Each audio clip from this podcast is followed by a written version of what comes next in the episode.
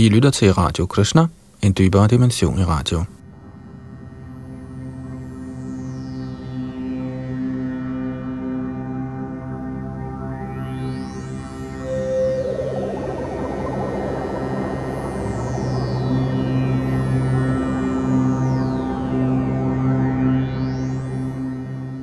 I vores løbende gennemgang af den nye danske oversættelse af Bhagavad Gita, som er det indledende studium til forståelse af de højere niveauer af transcendental viden, såsom Srimad Bhagavatam, er vi på nuværende tidspunkt nået frem til 62. 20. tekst i andet kapitel.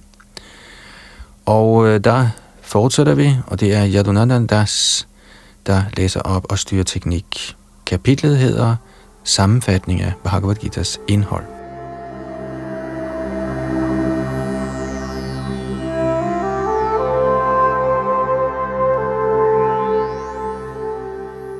Tekst 62. Dhyayato Vishayan Pungsa Sangasteshu Pajayate Sangat Sanjayate Kama Kamat Krodho Bhijayate Når man mediterer på sanseobjekterne, udvikler man en tilknytning til dem, og fra sådan tilknytning opstår begær, og fra begær kommer vrede. Kommentar hvis ikke man er Krishna-bevidst, udsættes man for materielle begær, når man tænker på sanseobjekterne. Sanserne kræver virkelig beskæftigelse, og hvis de ikke bliver beskæftiget i Herrens transcendentale kærlighedstjeneste, er det helt sikkert, at de vil søge beskæftigelse i materialismens tjeneste. Alle i den materielle verden, indbefattet herren Shiva og herren Brahma, for ikke at tale om andre halvguder på de himmelske planeter, er underlagt indflydelsen fra sanseobjekterne, og den eneste måde, hvorpå man kan komme ud af denne forlegenhed i den materielle tilværelse, er ved at blive Krishna-bevidst. Herren Shiva sad i dyb meditation, men da Parvati opildnede ham til sansenydelse, indvilligede han, og som resultat blev Kartikeya født. Dagen af herrens angivende Holidash Thakur, som ung på lignende måde blev fristet af inkarnationen af Maya Devi, på grund af sin ublandede hengivenhed for Herren Krishna. Som illustreret i det ovenfor citerede vers fra Shri Yamuna Acharya, undgår en oprigtig hengiven af Herren al materiel sansenydelse i kraft af sin højere smag for åndelig nydelse i Herrens selskab. Det er hemmeligheden bag fremgang i denne disciplin.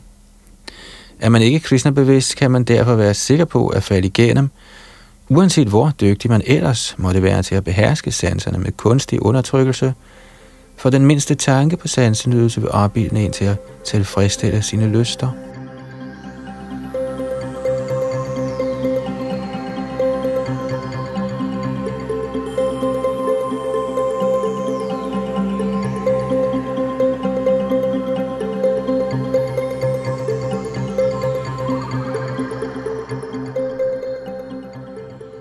Tekst 63.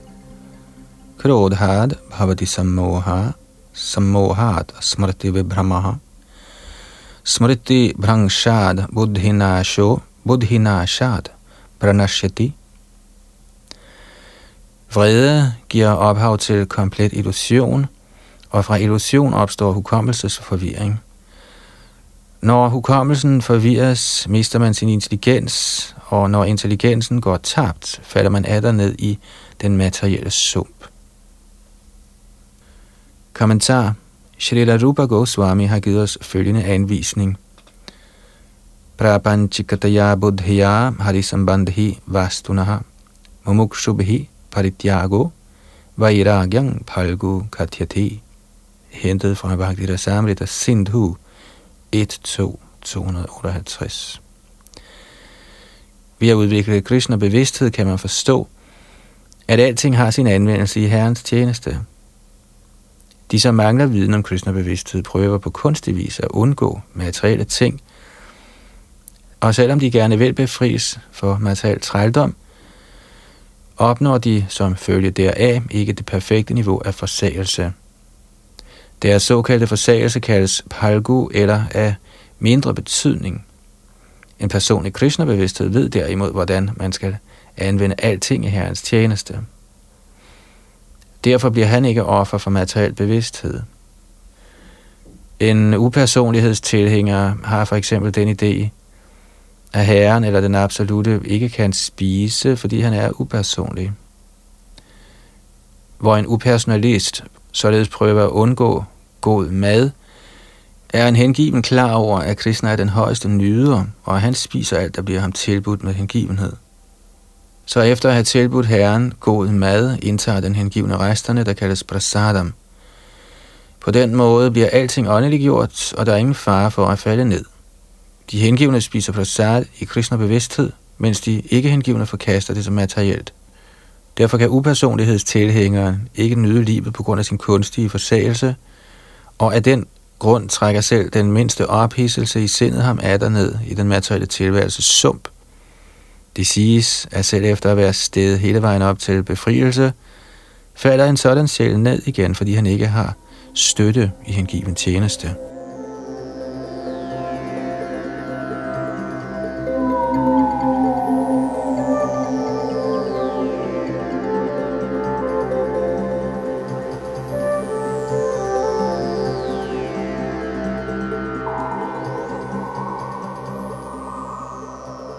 Tekst 64.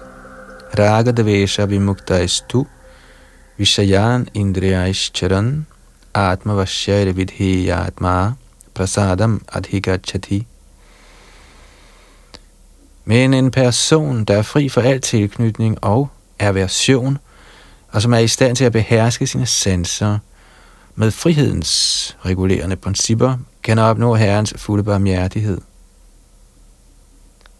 Kommentar det er allerede blevet forklaret, at man kan beherske sanserne udadtil på en eller anden kunstig måde, men medmindre man beskæftiger sanserne i Herrens transcendentale tjeneste, er der alt mulig risiko for at falde ned.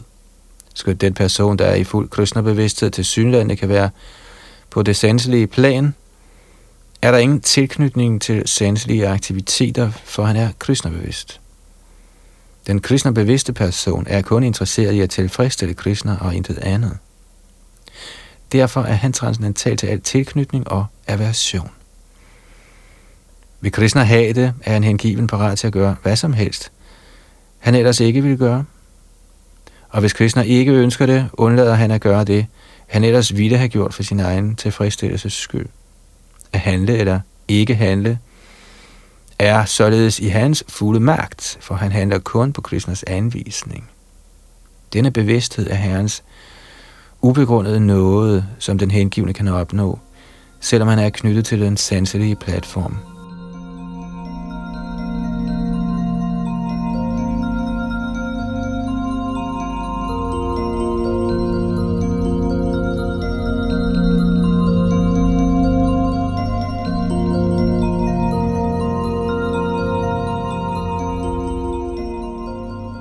Tekst 65.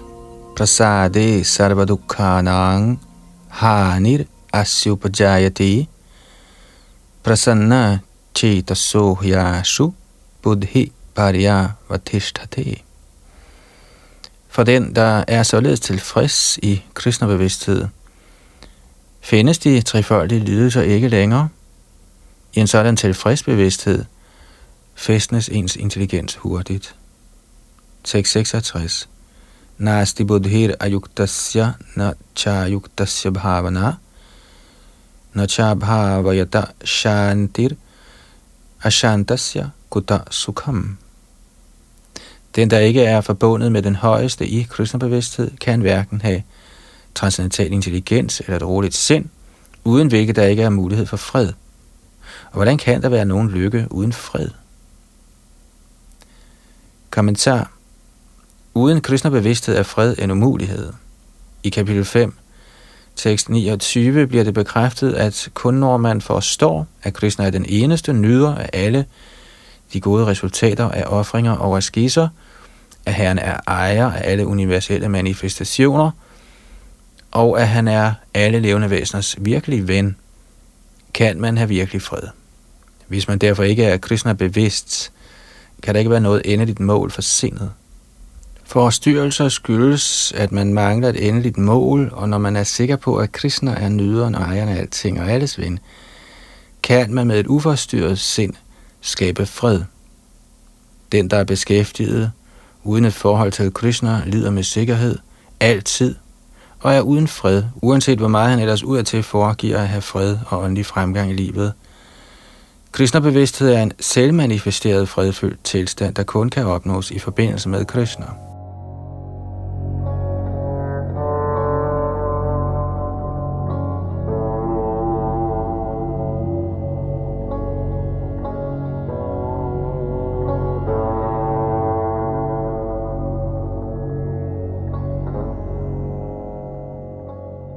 Tekst 67.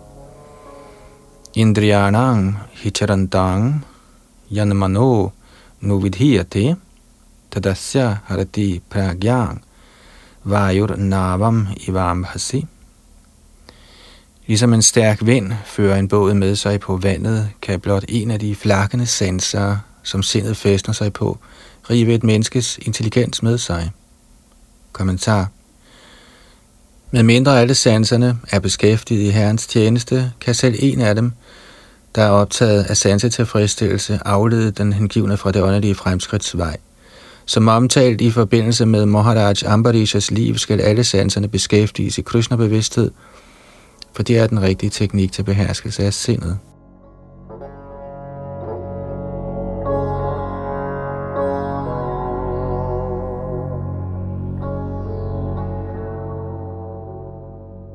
Tekst 68. Tasmad yasya mahabaho nigrantani sarvashaha indriyani indriyarthebhyas tasya pragya pratishtita. Den, hvis sanser afholdes fra deres objekter, og du svært bevæbnet, har helt sikkert en fast og vedholdende intelligens. Kommentar. Kun gennem Krishna-bevidsthed eller ved at beskæftige alle sanserne i Herrens transcendentale kærligheds tjeneste – kan man tøjle sansetilfredsstillelsens drifter, ligesom fjender holdes nede med en mere overlegen magt, kan sanserne på samme måde kuges, ikke ved nogen form for menneskelig bestræbelse, men kun ved at holde den beskæftiget i Herrens tjeneste, den der har forstået dette. Det vil sige, at man kun gennem Krishna-bevidsthed kan blive virkelig grundfæstet i sin intelligens, og at man må praktisere denne kunst under vejledning af en ægte åndelig mester, kaldes for sadhaka eller en passende kandidat til befrielse.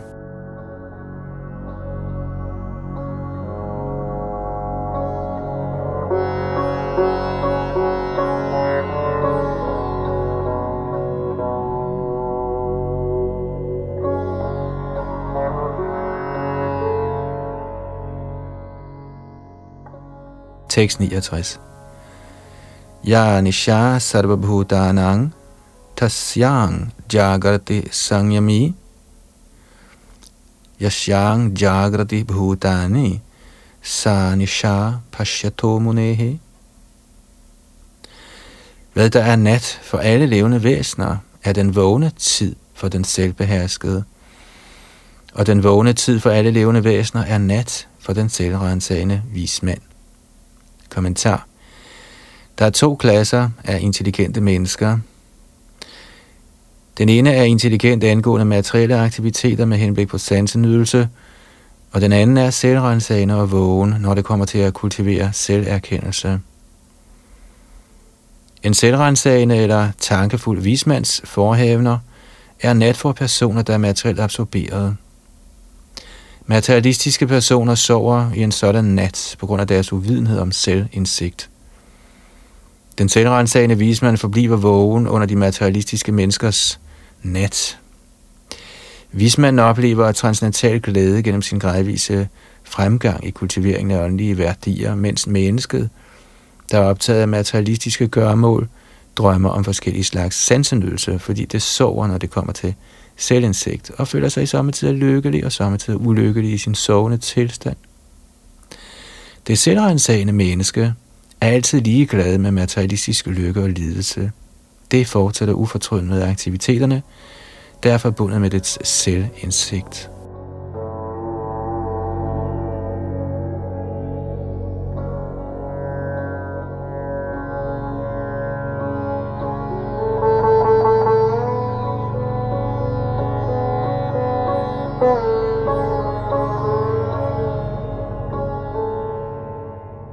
Tekst 70 Apuryamanang achala pratishtang samudramapa pravishanti yadavat tadavat kama yang pravishanti sarve sashantim apnoti nakama kami. Kun den, der ikke lader sig forstyrre af den uophørlige strøm af ønsker, der løber som floder ud i havet, der bestandigt føles, men som alligevel altid er roligt, kan opnå fred, og ikke den, der stræber efter at opfylde sådanne ønsker. Kommentar. Skønt det vældige ocean altid er fuld af vand, bliver det især i regntiden hele tiden fyldt med endnu mere vand. Ikke desto mindre forbliver havet det samme stabile hav. Det bliver ikke oprørt, og det oversvømmer heller ikke sine bredder. Det samme gælder for et menneske, der er forankret i Krishna-bevidsthed. Så længe man har den materielle krop, er kroppens krav om sanse tilfredsstillelse fortsætte. Den hengivne forstyrres imidlertid ikke af sådanne ønsker, for han er allerede fyldt op. Et kristnerbevidst menneske mangler intet, for Herren opfylder alle dets materielle fornødenheder. Det er derfor som havet, altid fuldstændigt i sig selv. Ønsker kan komme til en sådan hengiven, ligesom flodernes vande, der løber ud i havet. Men han er allerede vedholdende i sine handlinger, og lad os ikke i selv det mindste forstyrre af ønsker om sanse tilfredsstillelse. Det er beviset på et kristnerbevidst menneske. Det har mistet enhver tilbøjelighed til materiel sanse tilfredsstillelse, selvom ønskerne stadig er der. Eftersom det forbliver tilfreds i hans transcendentale kærlighedstjeneste, kan det forblive roligt, ligesom havet, og således opleve fuldstændig fred. Andre, der ønsker at opfylde deres ønsker, selv op til niveauet af befrielse, for ikke at tale om materiel medgang, vil imidlertid aldrig opnå fred. De frugtstræbende arbejdere, de som ønsker befrielse, og til med yogierne, der søger mystiske evner, er alle ulykkelige på grund af uopfyldte ønsker. Men personen i Krishna-bevidsthed er lykkelig i Herrens tjeneste og har ingen ønsker at opfylde. Ja, han ønsker ikke engang befrielse fra den såkaldte materielle trældom. Krishnas hengivne har ingen materielle ønsker, og derfor har de fuldkommen fred.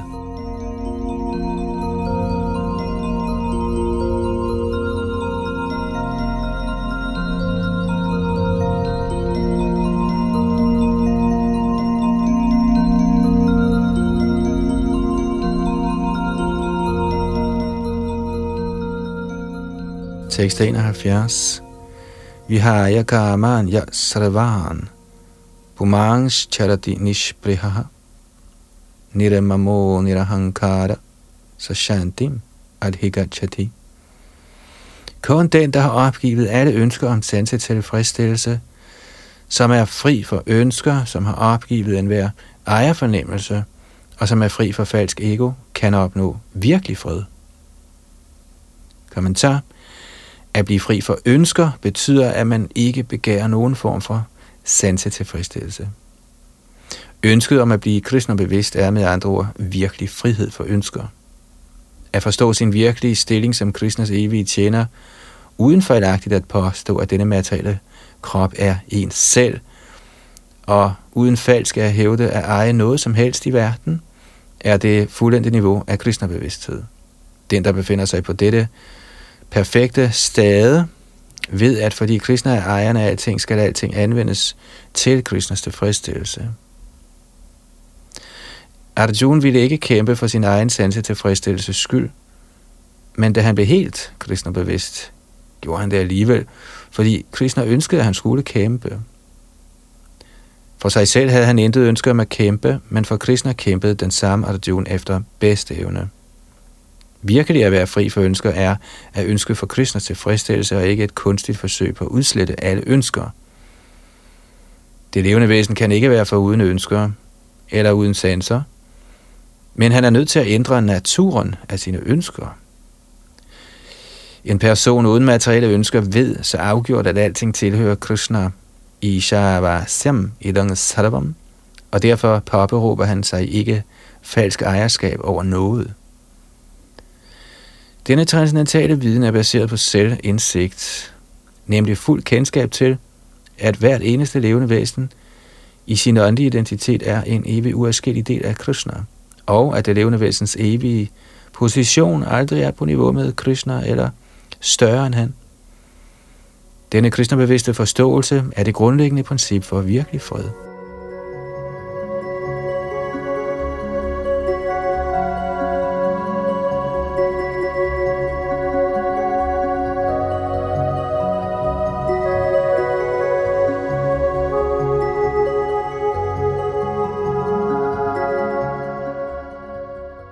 672.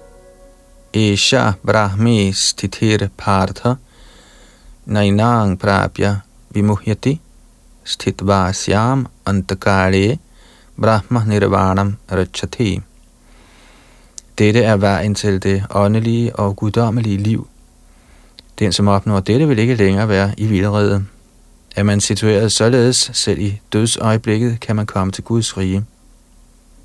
Kommentar man kan opnå Krishna-bevidsthed eller guddommeligt liv med det samme i løbet af et sekund, eller også opnår man ikke en sådan tilstand i livet, selv efter millioner af liv.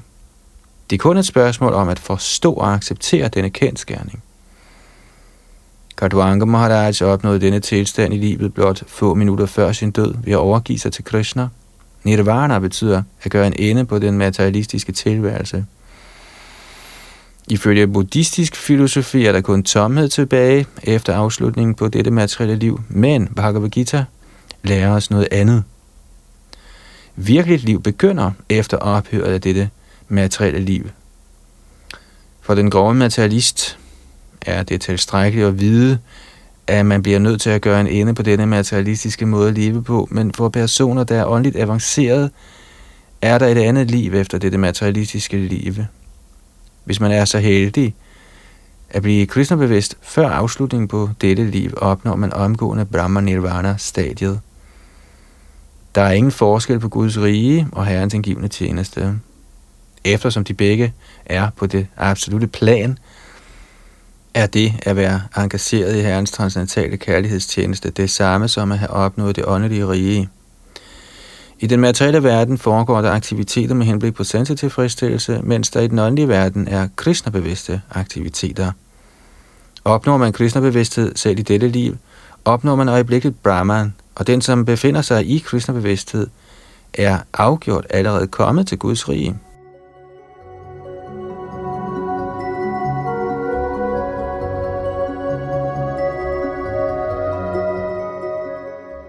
Brahman er det stik modsatte af materien.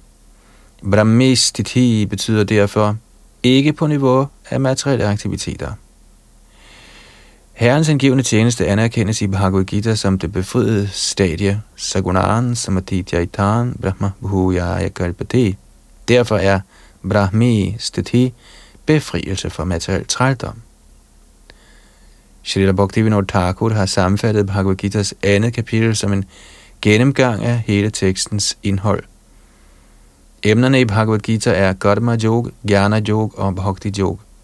I kapitel 2 er Karma Yoga og Jnana Yoga blevet nærmere omtalt, og vi har også fået et glimt af Bhakti Yoga, hvilket alt i alt giver et overblik over indholdet i teksten som helhed.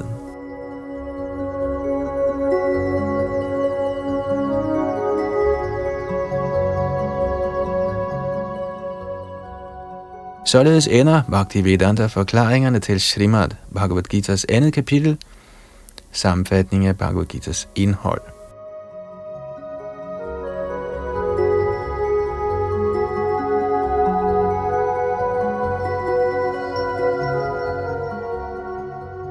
Kapitel 3 Karma Yoga Tekst 1 Arjuna Uvacha.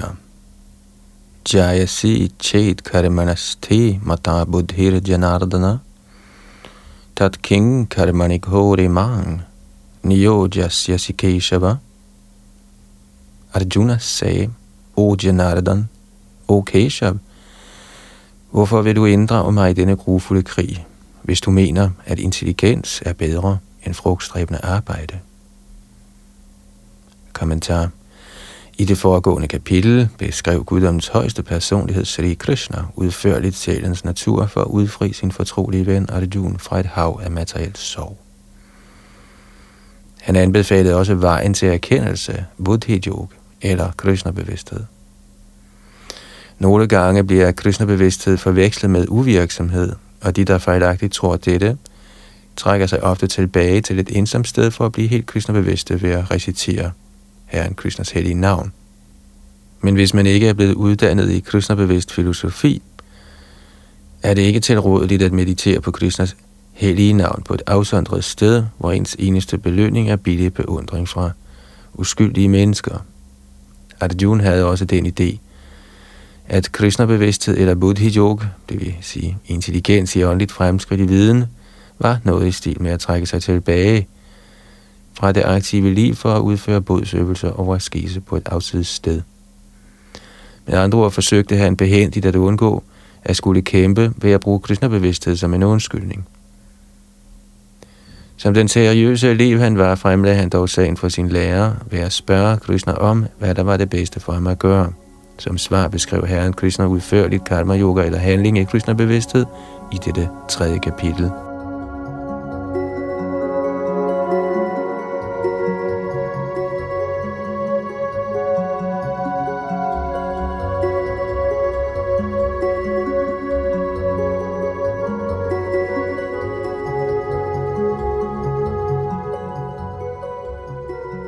Tekst 2 Vyamrishyena vakyena buddhing mohaya siva me tadekang vadanischitya yena shreyo ham apnuyam.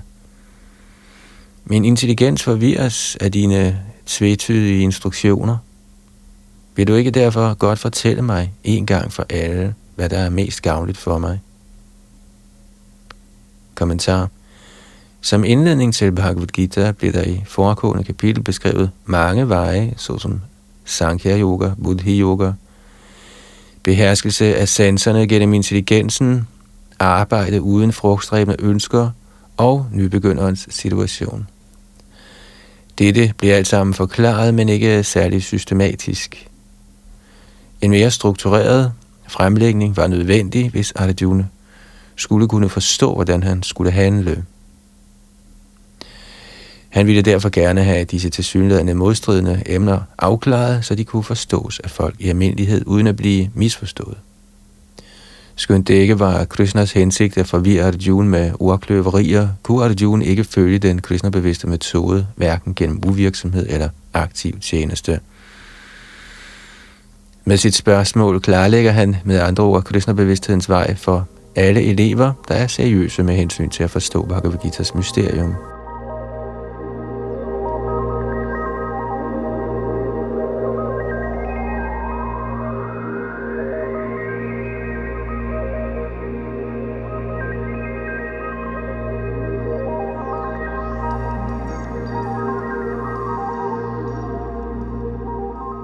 Tekst 3. Shri Bhagavan Uvacha Loke Smin Vividha Nishtha Pura Prokta Mahanagha Gyana Yogena Sankyanang Karma Yogena Yoginam Guddoms højeste personlighed sagde, O søndefri Arjun, jeg har allerede forklaret, at to slags mennesker forsøger at erkende selvet – nogle er tilbøjelige til at forstå selvet gennem empirisk filosofisk spekulation, og andre gennem hengiven tjeneste. Kommentar I kapitel 2, vers 39 forklarede Herren to fremgangsmåder, nemlig Sankhya Yoga og Karma Yoga, eller Buddhi Yoga. I dette vers forklarer Herren det samme mere tydeligt. Sankhya Yoga, eller det analytiske studium af naturen, af ånd og materie – er emnet for personer, der er tiltrukne til at spekulere og forstå ting gennem eksperimentel viden og filosofi. Den anden gruppe af mennesker arbejder i Krishna-bevidsthed, som det bliver forklaret i andet kapitels 61. 20. vers. I den 39. vers forklarede Herren også, at man ved at arbejde efter principperne i Buddhi Yoga eller i Krishna-bevidsthed, kan blive udfriet fra bindingen til sine handlinger og at det er en fejlfri og risikofri metode. Det samme princip bliver forklaret yderligere i vers 61. Buddhi Yoga betyder at være helt afhængig af den højeste, eller mere konkret af Krishna, og på den måde kan alle sanserne blive bragt under kontrol. Begge yogaformer er derfor gensidigt afhængige af hinanden, ligesom religion og filosofi. Religion uden filosofi er sentimentalisme og samtidig fanatisme, mens filosofi uden religion blot er mental spekulation. Det endelige mål er Krishna, fordi de filosofer, der oprigtigt søger efter den absolute sandhed, kommer også til sidst til Krishna-bevidsthed. Dette bliver ligeledes fastslået i Bhagavad Gita. Hele processen går ud på at forstå selvets virkelige position i forhold til oversjælen. Filosofisk spekulation er den indirekte metode, der gradvist kan lede ind til punktet af Krishna-bevidsthed, mens den anden metode går ud på direkte at forbinde alt med Krishna i Krishna-bevidsthed. Af disse to er den Krishna-bevidste vej bedre, for den er ikke afhængig af, at sanserne først er blevet renset gennem en filosofisk proces. Krishna-bevidsthed er i sig selv den rensende proces, der med den hengivende tjenestes direkte metode på samme tid er både nem og ophøjet.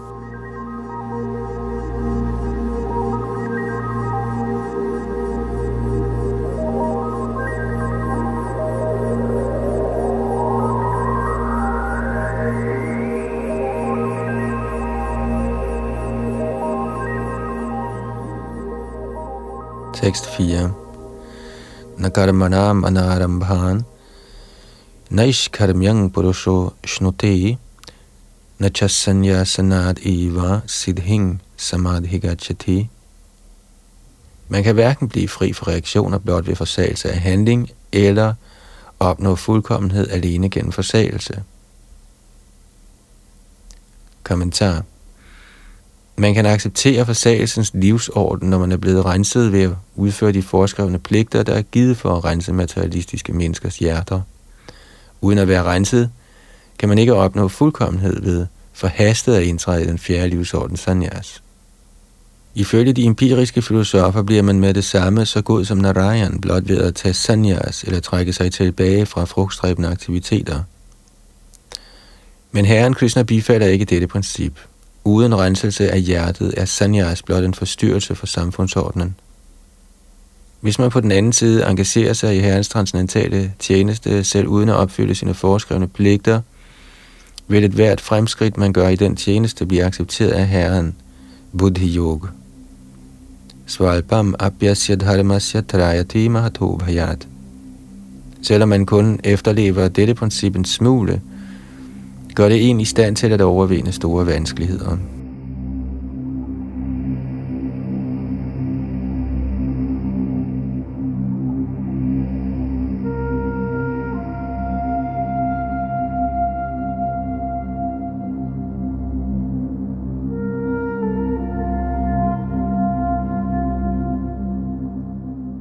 Tekst 5 Nahi kaschit kshanamapi jatu tishthatya karma krit karyate yavasha karma sarva prakriti jair gunaihi. Alle tvinges til hjælpeløst at handle i overensstemmelse med den natur, de har erhvervet sig fra den materielle naturs kvaliteter. Derfor kan ingen afholde sig fra at gøre noget, selv ikke for et øjeblik. Kommentar det gælder ikke kun for det læmeliggjorte liv, men det er sjælens natur altid at være aktiv. Uden den åndelige sjæls tilstedeværelse kan den materielle krop ikke bevæge sig. Kroppen er ikke andet end et dødt befordringsmiddel, der føres af den åndelige sjæl, som altid er aktiv og som ikke kan ophøre dermed i så meget som et øjeblik. Som så er sjælen nødt til at være beskæftiget med det gode arbejde i kristne bevidsthed, ellers vil den blive inddraget i beskæftigelse, der dikteres af den illusoriske energi. I kontakt med den materielle energi pådrager den åndelige sjæl sig i materielle kvaliteter, og for at rense sjælen for en sådan tilknytning er det nødvendigt at engagere sig i de anordnede pligter, der foreskrives i shastrene. Men hvis sjælen er beskæftiget i sin naturlige Krishna-bevidste funktion, er alt, hvad han måtte være i stand til at gøre, godt for ham. Det bliver bekræftet i Srimad Bhagavatam 1.5.17 tyaktava swadharmang charanang bhujham harer bhajanapakvo tapate tato yadi yatrakvava bhadramabhudamushyakim kuvarta apto bhajatang swadharmataha Citat. Hvis man engagerer sig i Krishna bevidsthed, også selvom man ikke følger de foreskrevne pligter i shastraen eller udfører den hengivne tjeneste ordentligt, og selvom man falder ned fra standarden, har man intet tabt, og intet ondt skal befattes en. Men hvad gavner det en, selvom man skulle følge alle shasternes renselsesanvisninger, hvis man ikke er Krishna-bevidst? Citat slut. Så renselsesprocessen er nødvendig for at komme til dette punkt af Krishna-bevidsthed. Sanyas eller en hvilken som helst anden renselsesproces er derfor til for at hjælpe os med at nå det endelige mål at blive Krishna-bevidst, uden hvilket alt må betragtes som omsonst.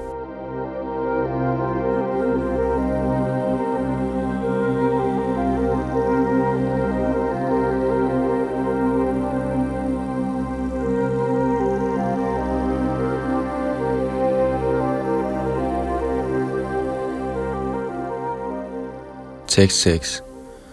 Karmendriyani samyaya ya asti manasasmaran indriyarthan vimurhatma mityachara sa uchate.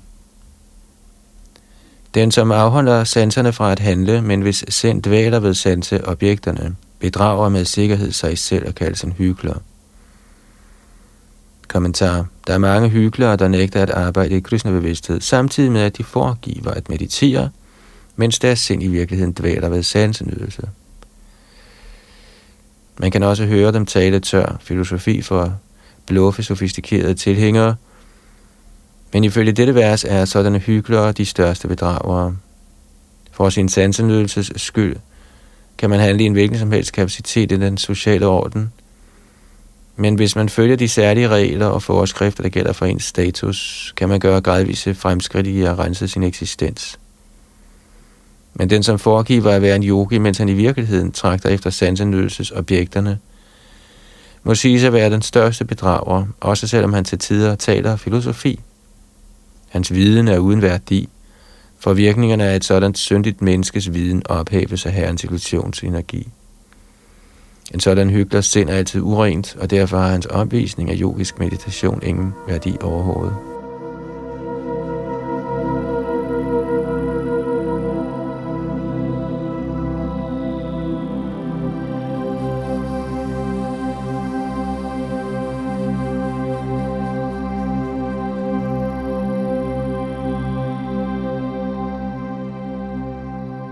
Tekst 7. Yastvindriyani manasa yam yarabhatirjuna karmendriyai karma yogam asakta sa vishishyati. På den anden side er en oprigtig person, der uden tilknytning forsøger at beherske de aktive sanser med sindet og påbegynder karma yoga i Krishna bevidsthed langt bedre. Kommentar. I stedet for at være en pseudotranscendentalist og leve et udsvævende liv i sansenydelse, er det meget bedre at holde sig til sin egen beskæftigelse og opfylde livets formål, der er at blive fri for materiel trældom og komme til Guds rige. Det vigtigste svarta gati, eller mål for ens egen interesse, er at nå Vishnu.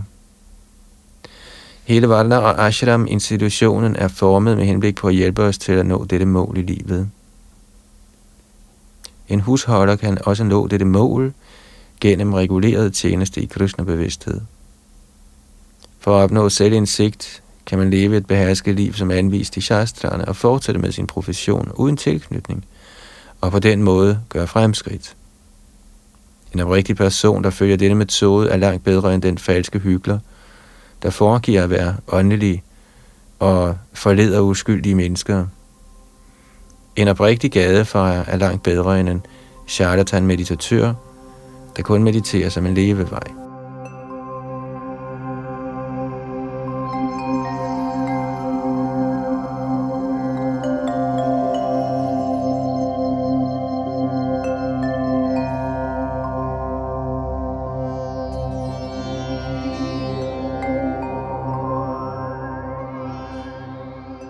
Tekst 8 Niyatang guru karma tvang karma jayo hya karmanaha sharir yatra pichate na prasidhyed akarmanaha Udfør din foreskrevne pligt, for det er bedre end at være uvirksom. Man kan ikke engang opretholde sit fysiske læme uden at arbejde. Kommentar. Der findes mange pseudomeditatører, der urigtigt fremstiller sig selv som af ædelbyrd. Og der er højtstående professionelle mennesker, der foregiver at have offret alt for at gøre fremskridt i åndeligt liv. Herren Krishna så ikke gerne, at Arjuna blev en sådan hyggelig. Herren ville hellere, at Arjuna udførte sine forskrevne pligter, sådan som de er anvist for kshatriya. Arjuna var familiefar og general i militæret, så derfor var det bedre for ham, at han forblev i sin stilling og udførte sine religiøse pligter, som de foreskrives for kshatriya med familie. Den slags handlinger renser gradvist hjertet på et værstligt menneske og befrier det for materielle urenheder. At leve et liv i såkaldt forsagelse for at blive forsørget af andre bifaldes hverken af Herren eller af noget religiøst skrift. Når alt kommer til alt, må man arbejde på en eller anden måde for at opretholde livet. Arbejde bør ikke opgives lunefuldt, uden at man først er blevet renset for materialistiske tilbøjeligheder. Alle i den materielle verden er med sikkerhed besat af den urene tilbøjelighed til at herske over den materielle natur, eller med andre ord til at søge sansenydelse. Disse urene tendenser skal først væk. Uden at blive renset gennem foreskrevne pligter, bør man aldrig forsøge at blive en såkaldt transcendentalist og forsage sit arbejde for at leve på bekostning af andre.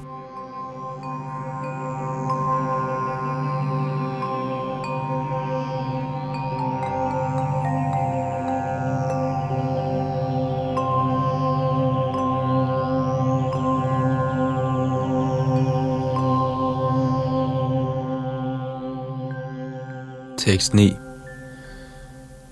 Yagni arthat karmanon yatra loko yang karma bandhana tadarthang karma kaunteya mukta sanga samachara. Arbejdet skal gøres som en offring til Vishnu, ellers vil arbejde binde en til denne materielle verden. Gør derfor, o Kuntis søn, dine foreskrevne pligter for at tilfredsstille ham, og på den måde vil du altid få blive fri fra trældom. Kommentar. Eftersom man er nødt til at arbejde alene for at opretholde kroppen, er det foreskrevne arbejde, der gælder for en bestemt social position og natur, skabt, så det formål kan opfyldes. Yagya betyder herren Vishnu eller offerhandlinger. Alle offerhandlinger har også til hensigt at tilfredsstille herren Vishnu. Vidderne påbyder Yagnyo Vai Vishnu det samme formål tjenes med andre ord, uanset om man udfører foreskrevne yagya eller tjener Herren Vishnu direkte. At handle i Krishna bevidsthed er derfor det samme som at udføre yagya, som det foreskrives i dette vers. Varnasham institutionen sigter også imod at tilfredsstille Herren Vishnu. Varnashrama acharavata purushena parapuman Vishnu aradhyate Vishnu Purana 388 man må derfor arbejde for at tilfredsstille Vishnu. Alt andet arbejde, der gøres i den materielle verden, vil binde en, for både godt og dårligt arbejde har deres reaktioner, og enhver reaktion binder den, der handler. Følger må man arbejde i Krishna-bevidsthed for at tilfredsstille Krishna eller Vishnu, og når man handler således, befinder man sig i en befriet tilstand. Det er den store kunst ved alt arbejde, og i begyndelsen kræver denne proces mere kyndig vejledning – man skal således handle meget nøje under dygtig vejledning af en af Herren Krishnas indgivende, eller under direkte vejledning af Herren Krishna selv, under hvem Arjuna havde lejlighed til at arbejde. Man bør intet gøre for til tilfredsstillelse, men alt bør gøres for at tilfredsstille Krishna. Det vil ikke bare redde en fra reaktionerne på ens handlinger, men også gradvist ophøje en til Herrens transcendentale kærlighedstjeneste, som er det eneste, der kan hæve ind til Guds rige.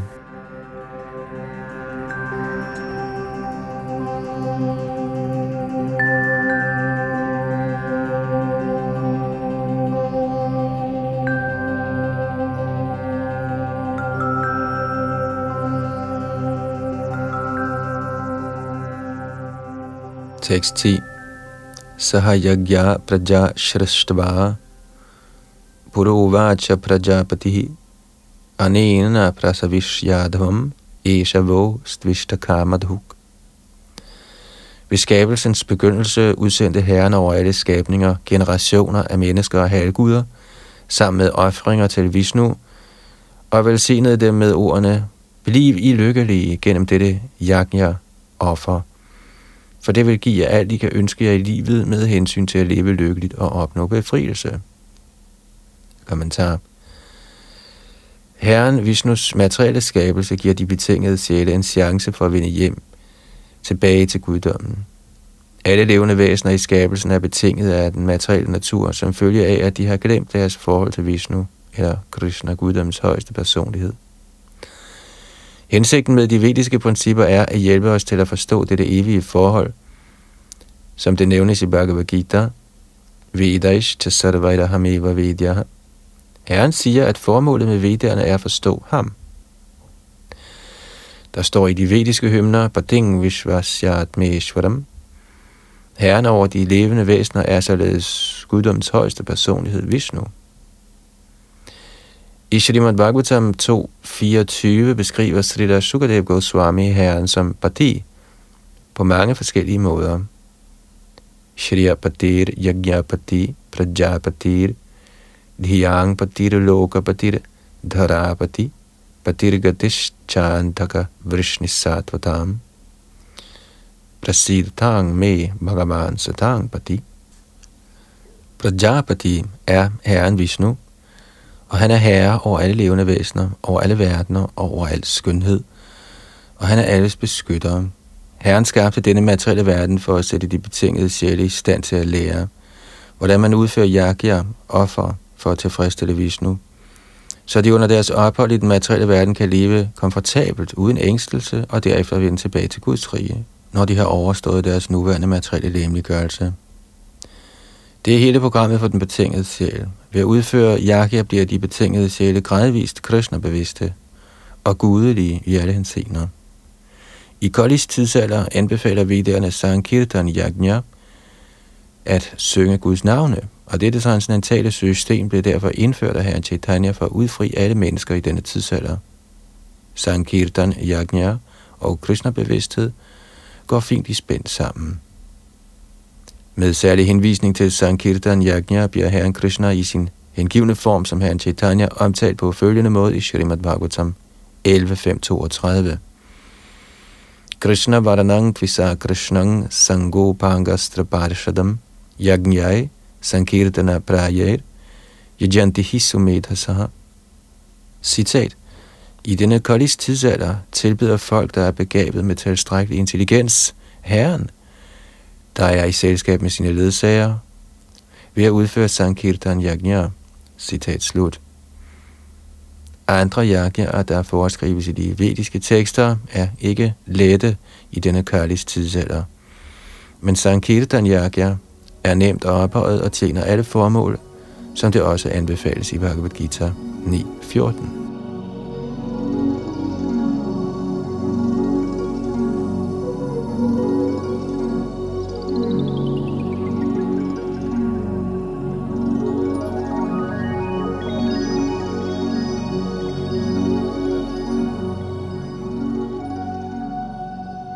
Tekst 11.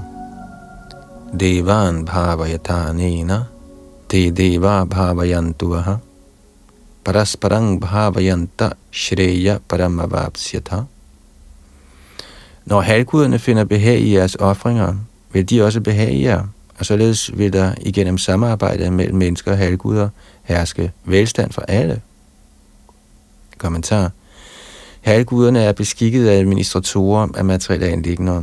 Forsyningen af luft, lys, vand og alle andre velsignelser, der skal til for at opretholde hvert enkelt levende væsens krop og sjæl, er betroet halguderne, der fungerer som utallige medhjælpere i forskellige dele af guddoms højeste personligheds krop. Deres velbehag eller mangel på samme afhænger af menneskets udførelse af yakya. Nogle yakyaer har til hensigt at tilfredsstille særlige halvguder, men selv i disse yakyaer bliver Herren Vishnu tilbedt som den vigtigste modtager. Der står også i Bhagavad Gita, at Krishna selv er modtageren af alle slags yakyaer. Bhuktarang yagyatapasam. Derfor er hovedformålet med alle yakyaer at tilfredsstille yagyapati. Når disse yakyaer udføres til fuldkommenhed, bliver halvguderne med ansvar for de forskellige forsyningsdepartementer automatisk behaget, og der vil ikke råde mangel på naturlige ressourcer. At udføre yagya har mange gunstige bivirkninger og leder yderst set til befrielse fra materiel trældom. Gennem yagya bliver ens fødevare helliggjort, og når man spiser helliggjort mad, bliver hele ens tilværelse renset.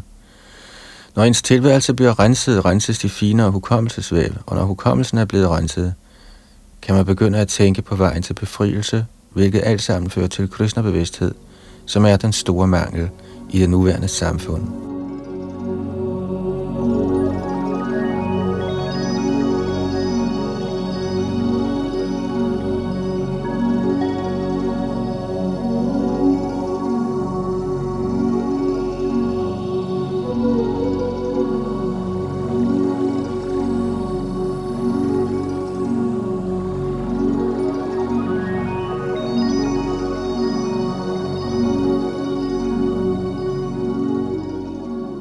Konstaterer Sadila Prabhupada i kommentaren til tekst 11 her i Bhagavad Gita's 3. kapitel. Næste gang går vi videre ved tekst nummer 12. Yadunandan Das sad bag mikrofon og teknik.